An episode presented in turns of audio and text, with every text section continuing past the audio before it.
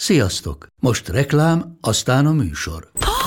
Hú, de szép szőnyeg. Új. Igen, tegnap vettem a Diégóban. Ó, és ez a függöny, de szép. Diégó! És hamarosan lesz új laminált padló a hálóban. Rátszakott a bank. Csak regisztráltam Diego digitális klubkártyát vásárlás előtt. Csináljunk neked is egyet? Csak egy perc és kész. Regisztrálj te is áruházainkban, vagy a diego.hu oldalon, és azonnal megkapod digitális klubkártyádat, melyel akár 30% kedvezménnyel vásárolhatsz padlóburkolati és lakástextil termékeket. Diego.hu Már meg is kaptam e-mailben. Ez reklám volt, jó volt.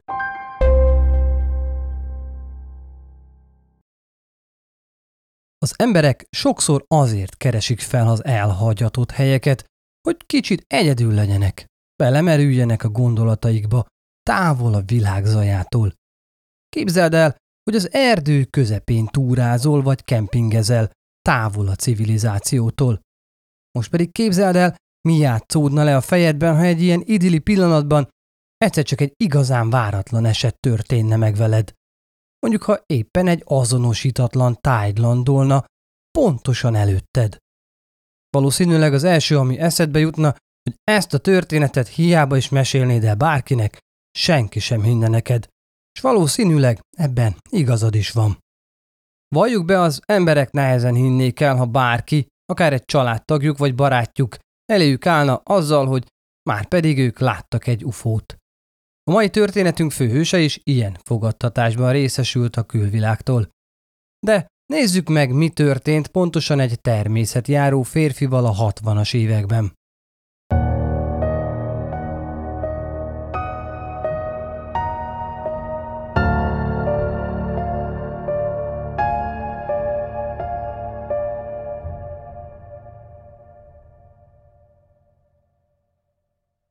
Sziasztok! Szatmári Péter vagyok, és ez itt az Oda át Podcast legfrissebb epizódja. Egy mai napig megmagyarázhatatlan történettel. 1967-ben Stefan Mikalak, aki éppen a Falkon tó közelében túrázott, azzal a bejelentéssel hívta fel a helyi hatóságokat, hogy látott egy repülő csésze aljat a tó közelében. A rendőrség első gondolata az volt, hogy valaki szórakozik velük. Ezen annyira nem is kell meglepődni, hiszen azért nem szokványos, hogy ezzel tárcsázza valaki a 9-11-et. Mivel azonban a férfi nem volt hajlandó tágítani állításától, valószínűleg az egész ős egyetértett abban, hogy Stefánnak teljesen elmentek otthonról. Ám igencsak meglepődtek az egyenruhások, amikor a férfi a rendőrösve érve felfedte a testét borító furcsa égési sebeket. Így már kétség sem fért hozzá, hogy aznap 1976. május 20-án valóban történt valamilyen megmagyarázhatatlan esemény Stefánnal a Falkon tó közelében. A meg annyi furcsa bizonyítéknak köszönhetően mai napig ez az eset Kanada legjobban dokumentált UFO észlelése. Stefan Mikalák egy átlagos fickó volt. Eredetileg Lengyelországban élt a családjával, csak később költözött Amerikába. Oda-haza katonai rendőrként szolgált, a sereg erkölcsi iránymutatásait pedig akkor is figyelembe vette, és magáénak érezte, amikor már nem szolgált. Ipari gépészként dolgozott, szabad idejében szívesen járta a környező vidékeket, sőt annyira érdekelte a természet és a földtan, hogy amatőr szinten geológiával is foglalkozott.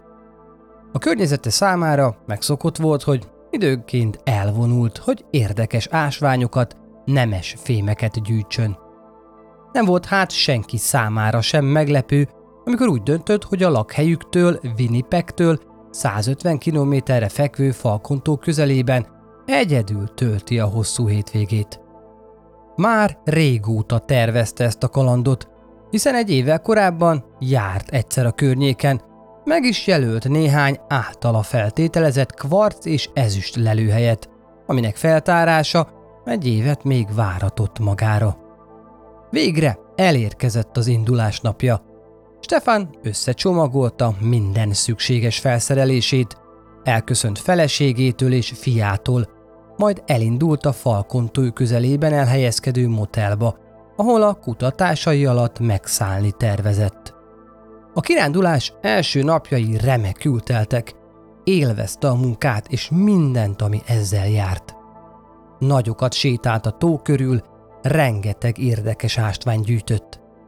Egyik nap, amikor épp egy kvarc lelőhely közelében tartózkodott, egyik pillanatról a másikra furcsa hangok ütötték meg a fülét. A környéken lévő vadludak égtelen rikácsoló gágogásba kezdtek, amit talán még hangosabbnak hathatott az üres, kihalt környéken. Stefán tudta, hogy ez nem túl jellemző jelenség. Pontosan ismerte a vadon élő állatok viselkedését, tudta, hogy valami veszélyt jeleznek egymásnak a madarak. Ezért úgy döntött, körülnéz kicsit a területen, hát ha sikerül megtudnia, mi riaszthatta meg az állatokat. Ám alig emelte fel a tekintetét az égre, amikor két roppant különös, elmondása szerint pirosan világító, szivar alakú tárgyat pillantott meg, körülbelül 45 méterre attól, ahol állt.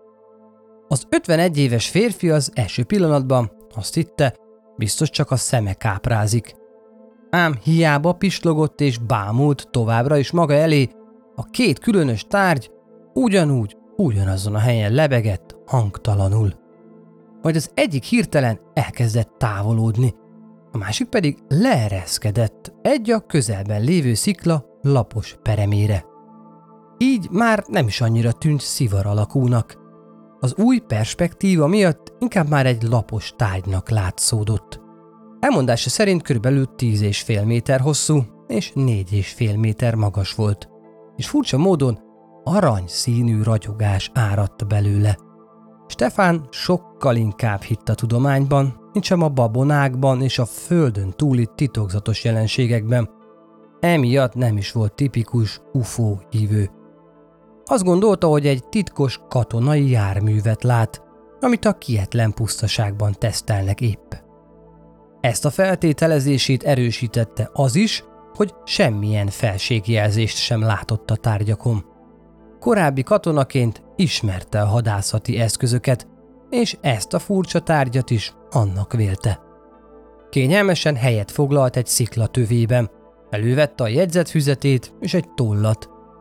Majd elkezdett vázlatokat készíteni, hogy különös történetét illusztrálni is tudja, majd a család és a barátai számára.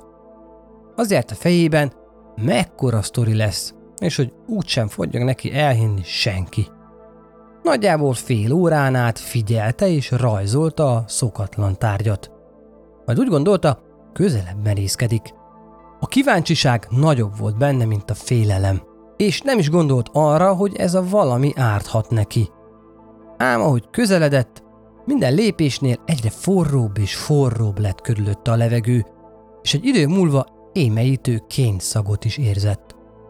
Mikor már csak egy-két méterre volt a szokatlan repülőtárgytól, halk zümmögést és sziszegést hallott, mintha sok apró villanymotor zúgna valahol a gép belsejében. Még mindig túl kíváncsi volt ahhoz, hogy féljem, ezért nagyon óvatosan körbejárta a szerkezetet. Merészségének köszönhetően észrevette, hogy nyitva van a jármű egyik oldala, ahonnan erős lámpák fénye szűrődött ki, valamint tompa hangokra is figyelmes lett, mintha emberek beszélgettek volna a szerkezet belsejében. Még mindig abban a tudatban, hogy csak egy titkos amerikai hadijárművet lát, belesett az ajtón. Sőt, még be is kiabált, hogy akad-e valami probléma, tud-e esetleg segíteni. Mivel ipari gépészként jól értett a különböző szerkezetekhez, úgy gondolta, felajánlja segítségét. Pár percet várt a válaszra, de immáron egyetlen hangot sem hallott bentről, csak a halk zümmögést. Ezt már felettébb furcsának találta, de még ekkor is racionálisan gondolkozott. Lehet nem is amerikai katonák vannak a gépen. Talán nem értették, amit mond. Így újra elismételte a kérdést, lengyelül, oroszul és németül is. Hiába fülelt figyelmesen, semmi választ sem kapott. A férfi azt hitte, talán nem hallották őt onnan, ahol állt. Így minden bátorságát összeszedve még közelebb merészkedett. Végignézett a hajó felületén, innen már sokkal jobban szemügyre tudta venni. Ámulattal figyelte, hogy a szerkezet teljes felülete homogén. Egyetlen hegesztési, illesztési nyom sem látszik rajta. Ilyen nem még sosem találkozott, de ez is azt erősítette benne, hogy valamilyen kísérleti jármű lesz ez. Mivel a kutatásai során sokszor kellett különböző köveket, ásványokat kalapáccsal ketté ütnie, nála volt a heggesztő szemüvege, melyel látását védte.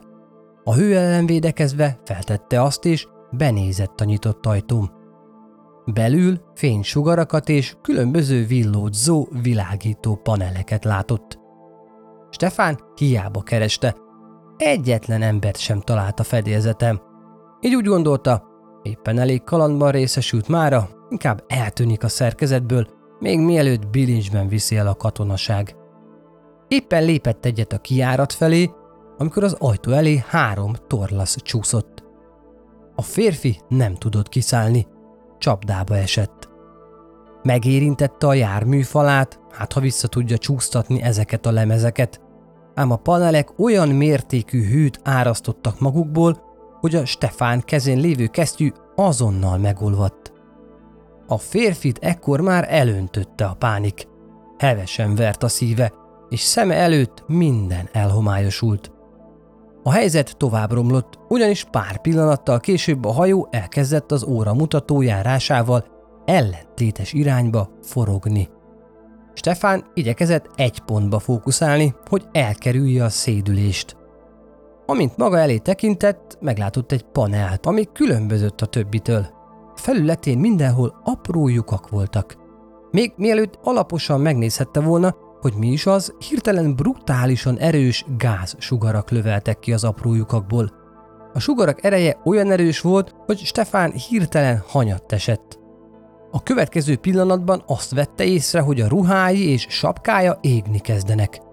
Lélek jelenlétének köszönhetően gyorsan letépte magáról a lángoló ruhadarabokat, így elkerülte a komolyabb égési sérüléseket. Hirtelen a járművön kívül találta magát. Arra gondolt talán a gázsugár lökte ki őt a gépből. Ott ült a földön, összeégve, szinte mesztelenül. Amikor felpillantott, meglátta a járművet, ami hangtalanul felemelkedett, majd elrepült. A férfinak időbe telt, mire összeszedte magát. Gyomra felfordult, émelygett, csak botladozva volt képes járni. Az átélt stressztől többször is elhányta magát. De ennek ellenére elhatározta, hogy amilyen gyorsan csak tud, visszatér a motelbe.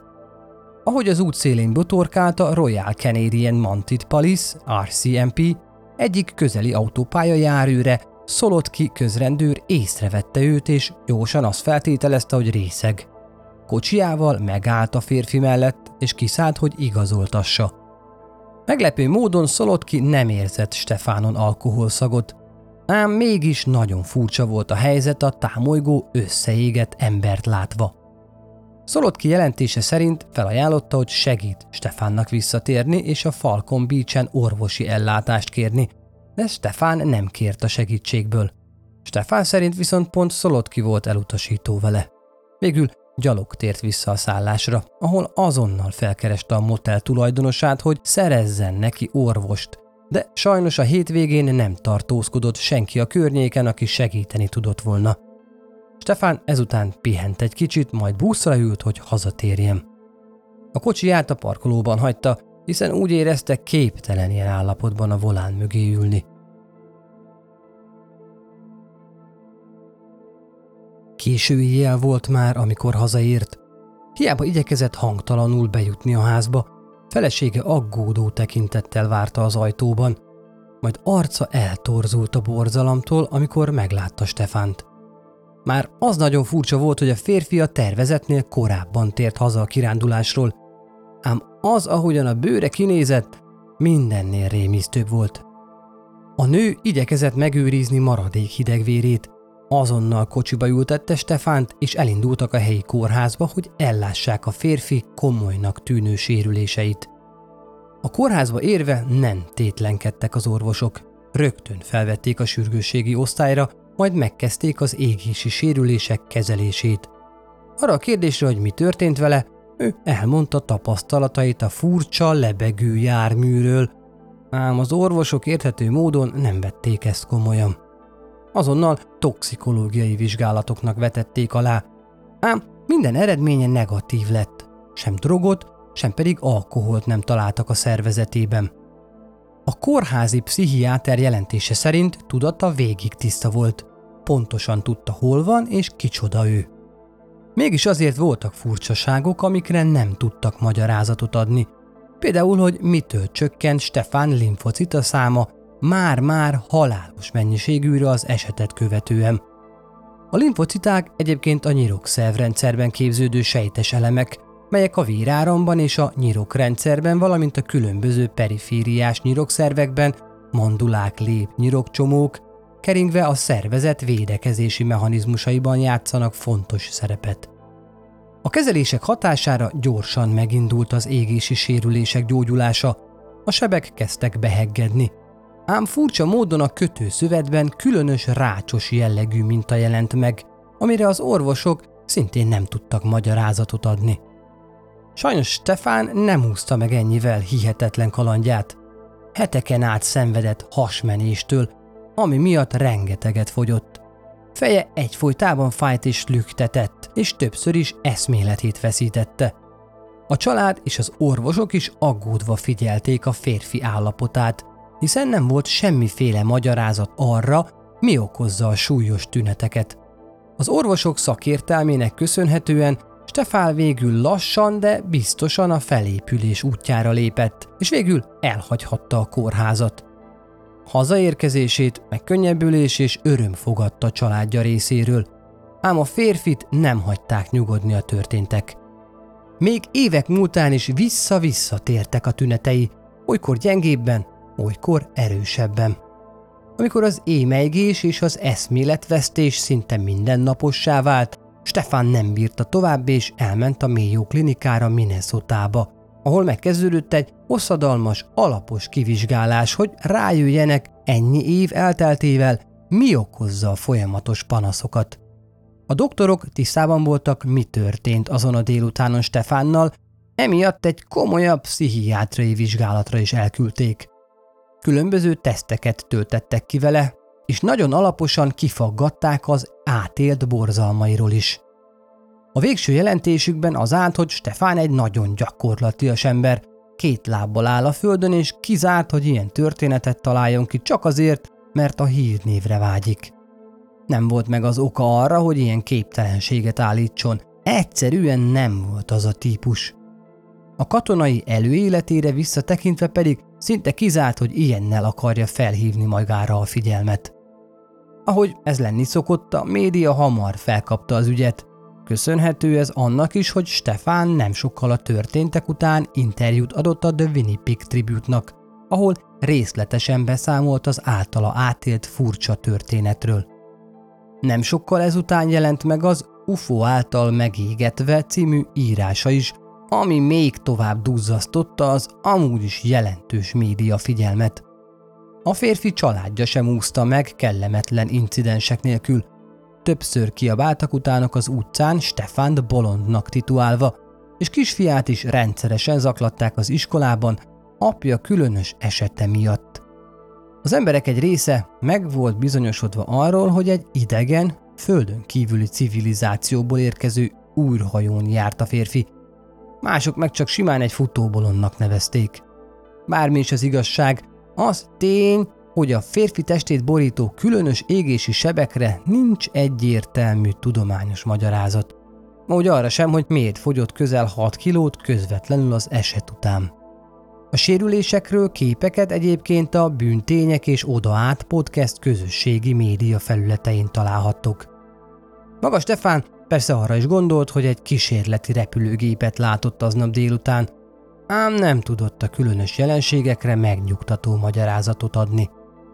A történtek miatt a férfi biztosan többször is azt kívánta, bár nem mondott volna semmit, ám végül úgy gondolta, hogy ha így döntene, lelkiismereten nem hagyta volna nyugodni. Sosem hátrált ki a története mögül, még az őt ért bántások következtében sem, hiszen állítása szerint valóban átélte mindazokat a szörnyűségeket. Ha megkérdezték tőle, hogy mit látott, részletesen leírta, de soha nem mondta, hogy ó, biztosan földön kívüliek voltak, mert nincs rá bizonyíték, ami ezt igazolná. Nyilatkozta, visszaemlékezve fia a történtekről. Az ügyet kormányzati szinten is intenzíven vizsgálták. A szakemberek minden tőlük telhetőt megtettek, hogy kiderítsék, pontosan mi történhetett 1976. május 20-án. Ám az Egyesült Államok légierejének hivatalos következtetése az volt, hogy az ügyre nincs magyarázat. A kutatásban résztvevők a helyszínen megtalálták Stefán ingjét és kesztyűjét is, amitől azért szabadult meg igencsak nagy gyorsasággal, mivel azok valamitől lángra kaptak. Ezeket természetesen alapos elemzésnek vetették alá egy bűnügyi laborban, ám nem tudták pontosan meghatározni, mi okozhatta az égést, mitől olvadtak meg, mivel nem találták meg rajtuk a szokványos égés nyomait. A férfi elmondása alapján a pontos leszállóhelyet is megtalálták. A szakemberek megdöbbenésére a területen egy körülbelül 4,5 méter átmérőjű kör alakú területen az összes növényzet egyszerűen eltűnt, pusztaságot hagyva maga után. A talajból és a ruhadarabból vett mintákról kiderült, hogy erősen radioaktív szennyezettek. A helyszínt még évekkel az incidens után is vizsgálták, amelyek nem bizonyultak hiába valónak. A környék kőzeteiben különös beléjük olvat fémdarabokat fedeztek fel, amiket szintén különböző vizsgálatoknak vetettek alá. A radioaktivitás ezen mintáknál is erősen érzékelhető volt, és még évek múltán sem csillapodott. Az esettel Chris Rutkowski ufológus is foglalkozott, aki az egyik legismertebb kutató ebben a szakmában. Rutkowski gyűjteményében mintegy 20 ezer dokumentált UFO észlelés, illetve kb. 10 ezer a kanadai kormánytól származó irat található meg. A forrásai közül a legtöbb a Falcon léki incidenshez kötődik. Rutkowski szerint az eset még Rooseveltnél is különösebb. Az amerikaiak máig tagadják, hogy bármi érdekes történt volna a hírhet új mexikói várisnál, míg a Falcon léki incidenst a kanadai és az amerikai hivatalok is különösnek tartják.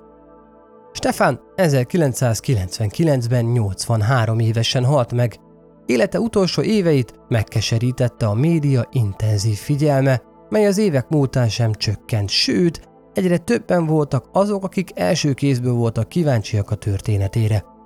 A családot érintő zaklatások miatt a házassága is válságba jutott. Emiatt megszakította a kapcsolatot a média minden képviselőjével, és nem adott több interjút.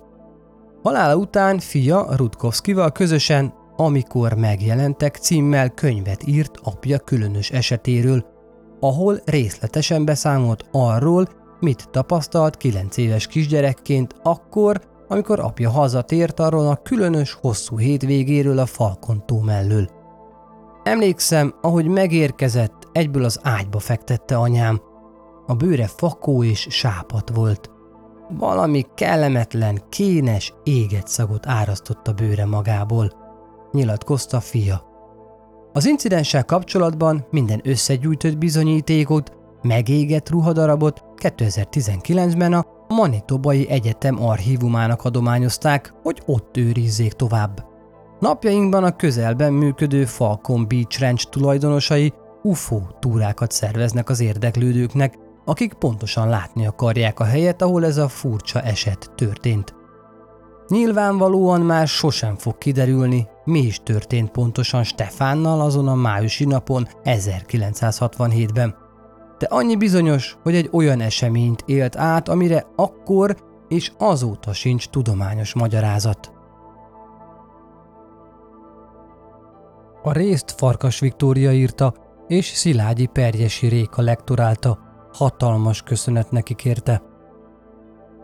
Hamarosan jelentkezem egy újabb rejtélyes esettel.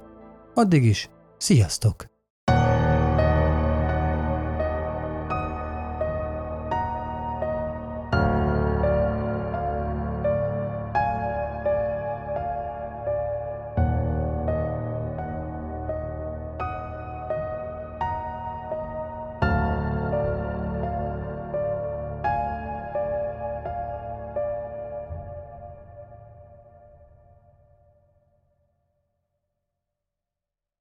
Ha más podcastekre is kíváncsi vagy, hallgassd meg a Béton műsor ajánlóját.